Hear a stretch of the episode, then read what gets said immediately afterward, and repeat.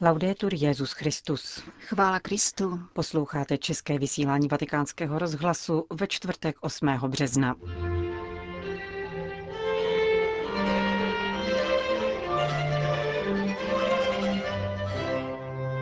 Papež František přijal Mezinárodní katolickou komisi pro migraci. Amazonie, nové cesty pro církev a integrální ekologii. Tak bude znít oficiální téma zvláštního zasedání biskupské synody pro pan amazonský region. Modlíme se také za džihadisty, říká představená syrských trapistek z kláštera v Azeir v rozhovoru pro vatikánský rozhlas, který uslyšíte v závěru našeho dnešního pořadu. Od mikrofonu přejí příjemný poslech Jana Gruberová a Johana Bronková. Zprávy vatikánského rozhlasu. Vatikán. Osvobození chudáků, utlačovaných a pronásledovaných je stejně dnes jako v minulosti integrální součástí poslání, které Bůh svěřil církvi, řekl papež František při dnešní audienci pro účastníky plenární rady Mezinárodní katolické komise pro migraci. Tato komise, rozšířená dnes ve 40 zemích světa a združující 132 členských organizací, vznikla jako reakce na situaci v Evropě po druhé světové válce, zejména na pomoc uprchlíkům, kteří po komunistických převratech emigrovali z východního bloku na západ. Papež Pius XII. ji oficiálně potvrdil v roce 1952 apoštolskou konstitucí Exul Familia, v níž se obrátil k západním křesťanům s výzvou, aby podpořili přesídlence a cizince utíkající ze svých zemí. Tato situace se s postupem času nezměnila, ba naopak úsilí bylo posíleno vzhledem k nelidským podmínkám, s nimiž se potýkají miliony bratří a sester, emigrantů a uprchlíků v různých částech světa. Papež označil práci komise za hmatatelný výraz poslání, které v této oblasti církev dostala od pána, jenž slyší nářek utlačovaných a zná jejich utrpení. Ocenil také, že navzdory vývoji a sofistikovanějším nástrojům nepřestala být věrná svému prvotnímu poslání a po více než 65 let své existence poskytovala na všech kontinentech pomoc migrantům a uprchlíkům. Je mým přáním, aby toto dílo pokračovalo a pobízelo místní církve ke štědrému postoji vůči lidem donuceným opustit svou vlast, kteří se příliš často stávají obětí podvodů, násilí a zneužívání všeho druhu. Jak František dodal, díky své dlouhé historii může Mezinárodní katolická komise pro migraci poskytovat kvalifikovanou pomoc biskupským konferencím a diecézím, které řeší problém, jak co nejlépe odpovědět odpovědět na tuto epochální výzvu. K osvobození utlačovaných, odepisovaných a otroků dneška je nezbytné podporovat otevřený a upřímný dialog s vládci. Dialog založený na žité zkušenosti, utrpení a aspiracích lidu, který každého volá k jeho zodpovědnosti. Papež dodal, že prostor k tomuto dialogu nabízejí procesy směřující ke globální dohodě o uprchlících a dohodě o bezpečné a regulované migraci. Vyjádřil rovněž potěšení nad tím, že mnoho biskupských konferencí zastoupených v komisi se ubírá touto cestou. Práce není skončena. Musíme společně povzbuzovat státy k dojednání adekvátnějších a účinnějších reakcí na výzvy kladené migračními jevy. Můžeme tak činit na bázi základních principů sociálního učení církve, Stejně tak se musíme zasazovat o to, aby slova zakotvená v obou citovaných dohodách byla následována konkrétními činy ve znamení globální a sdílené odpovědnosti. Řekl papež František plenární radě Mezinárodní katolické komise vedené nigerijským kardinálem Johnem Juem. 130 účastníkům zasedání nakonec popřál, aby jejich důležité poslání i nadále osvěcoval Duch Svatý. Vatikán. V konzistorním sále Apoštolského paláce přijal papež František 45 účastníků konference rektorů německojazyčných seminářů. V krátkém pozdravu je vybídl, aby věnovali pozornost novým kulturním formám, které se nevměstnají do známých vzorců. Musíme se vzdát některých zvyklostí, k nímž jsme přilnuli, a zabývat se tím, co ještě neznáme. I přitom však můžeme vždy obracet pohled k Ježíši, který trpěl, zemřel a vstal z mrtvých. V jeho ranách, stejně jako v ranách světa, můžeme rozpoznávat znamení vzkříšení. Tato jistota nás vždy znovu pobízí k cestě jako svědky naděje. Papež podotkl, že kněžská povolání nemůžeme vytvářet. Co však můžeme, je být svědky povolání, s nímž se milosrdný Bůh obrací k nám. To nás pobízí vyjít ze svého já a obrátit se k druhému člověku, který potřebuje blízkost lidí a blízkost Boží. Zároveň jsme my všichni povoláni také do větší komunity, společenství Kyriakoj, těch, kdo náležejí pánu. Toto společenství nás podpírá, abychom mohli z celého srdce odpovědět na boží volání. Řekl papež František a svěřil přítomné rektory seminářů i bohoslovce německojazyčných zemí přímluvě Pany Marie, Matky Církve. Vatikán. Amazonie nové cesty pro církev a integrální ekologii. Tak bude znít oficiální téma zvláštního zasedání biskupské synody pro pan amazonský region. Rozhodnutí papeže Františka dnes zveřejnil svatý stolec spolu se seznamem členů předsynodální rady, která bude spolupracovat s generálním sekretariátem synody na přípravách této akce. Mezi 18 členy této rady je kardinál Claudio Humes, emeritní arcibiskup brazilského São Paulo a předseda pan amazonské církevní sítě. Dále prefekt Vatikánského úřadu pro integrální lidský rozvoj, kardinál Turkson, arcibiskup města Mexika, kardinál Retes, či vatikánský sekretář pro vztahy se státy, arcibiskup Gallagher. Všichni další členové rady pocházejí z Latinské Ameriky.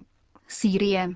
Dozvěděli jsme se, že povstalci z damašské čtvrti Guta akceptovali propuštění civilistů, ale pouze výměnou za humanitární pomoc. Znamená to, že civilnímu obyvatelstvu není povoleno svobodně odejít, říká sestra Marta Fagnanová, představená syrského trapistického kláštera v Azeir, malé vesničce poblíž libanonských hranic a na půli cesty mezi Homsem a Tartusem. Nevelká řeholní komunita nedávno upozornila na dramatickou situaci v Sýrii poselstvím adresovaným vatikánské agentuře Fides, ve kterém se dožadovala ukončení války a poukazovala na bombardování damašských čtvrtí kontrolovaných vládou. Džihadisté opevnění ve zmíněném okrsku Guta přitom cílí na křesťanské objekty a děti vycházející ze školy. Vatikánský rozhlas požádal sestru Martu o přímé svědectví, které podává po návštěvě Damašku. Především se snažíme naslouchat. Nejsme novinářky a neděláme rozhovory. Setkáváme se s lidmi a na jedné straně vidíme, že se snaží reagovat a pokračovat v životě navzdory válce, na druhé straně ale trpí všemi důsledky války. Nejistotou, strachem ze smrti, která je jako civilisty může náhle zasáhnout, a také únavou z toho, jak se neustále mluví jen o jedné straně celé věci. Lidi to skutečně pohoršuje, znásobuje to tíže jejich situace, protože neexistuje jakákoliv solidarita s utrpením, které prožívají také ve vládních čtvrtích. Tuto část většinové populace chrání syrská vláda, ale jakákoliv obrana je považována za zločin. To není spravedlivé, protože všichni lidé mají právo se hájit. Damašský okrsek Guta ovládli islamističtí integralisté a existují důkazy o pronásledování tamního civilního obyvatelstva, pokračuje syrská trapistka. Ano, působí tam různé frakce, ale rozhodně se nejedná o takzvanou umírněnou opozici. Ta byla od počátku pohlcena předem připravenými extremistickými frakcemi. Výmluvné svědectví o tom, jak se nakládá s civilisty v Gutě, bylo nedávné video, které ukazovalo záchranu tamních dětí ze strany syrských vojáků. Děti se svými rodiči se pokusili o útěk z Guty, ale zachránili se pouze děti. Dozvěděla jsem se o tom, že povstalci v Gutě propustili civilisty výměnou za humanitární dodávky. To znamená, že civilisté jsou součástí vyjednávání a nemohou svobodně odejít. Myslím, že tyto příklady hovoří zcela jasně.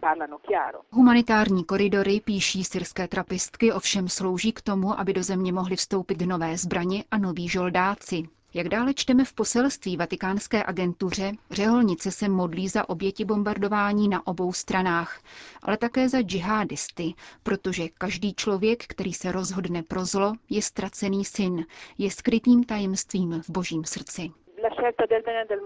Volba mezi dobrem a zlem je skutečným tajemstvím a proto se nelze radovat ze smrti žádného člověka. Smrt je pokaždé dramatem, se kterým se nicméně musíme s jasnou myslí vyrovnat a nepřiklánět se k jedné či druhé straně. Především ale nelze plakat nad válkou, aniž bychom se zaobírali její příčinou, která je v tomto případě úmyslná. Považujeme za pokrytecké stěžovat si na násilí, když se jasně neřekne, jaké příčiny toto násilí vyvolaly. Když už válka vypukla, tak vypukla. Jestliže je už země plná zbraní a bojovníků, tak se bojuje.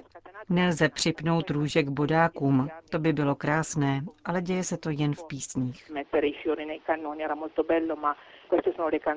Rovněž není možné zaměňovat toho, kdo útočí, s tím, kdo se brání, upozorňují řeholnice ze syrské trapistické komunity a poukazují na vliv zahraničních vlád, které do Sýrie v posledních letech nahrnuly stále mocnější zbraně a své tajné služby. Nemluvě o žoldácích, nechávaných umyslně vstupovat do Sýrie ze sousedních zemí.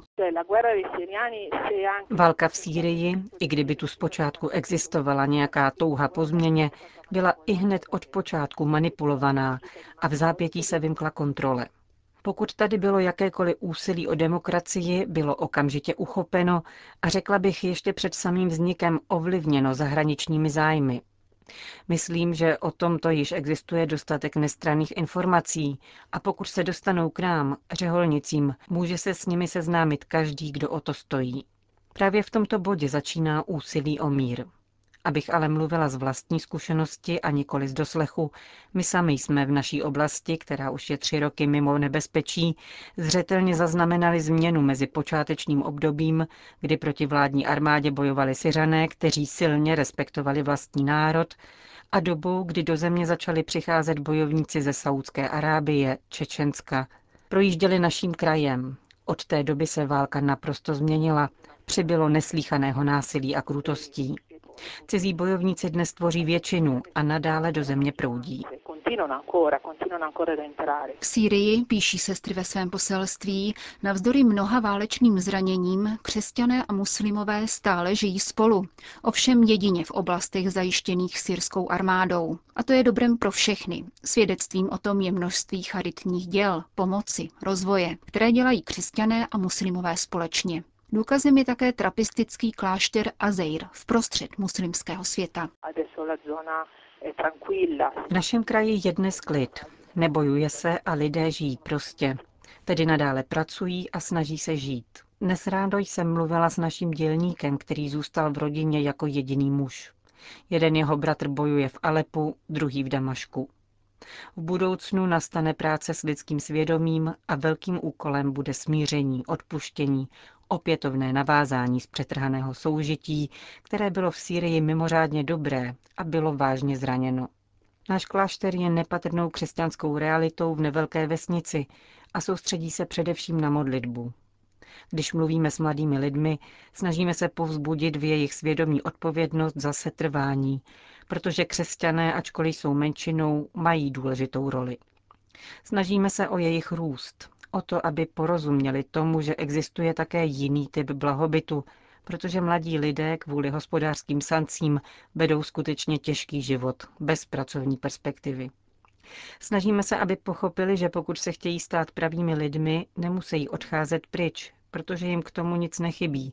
Naopak, obtíže pomáhají k nalezení vnitřních sil, které za dostatku nemusíme najít.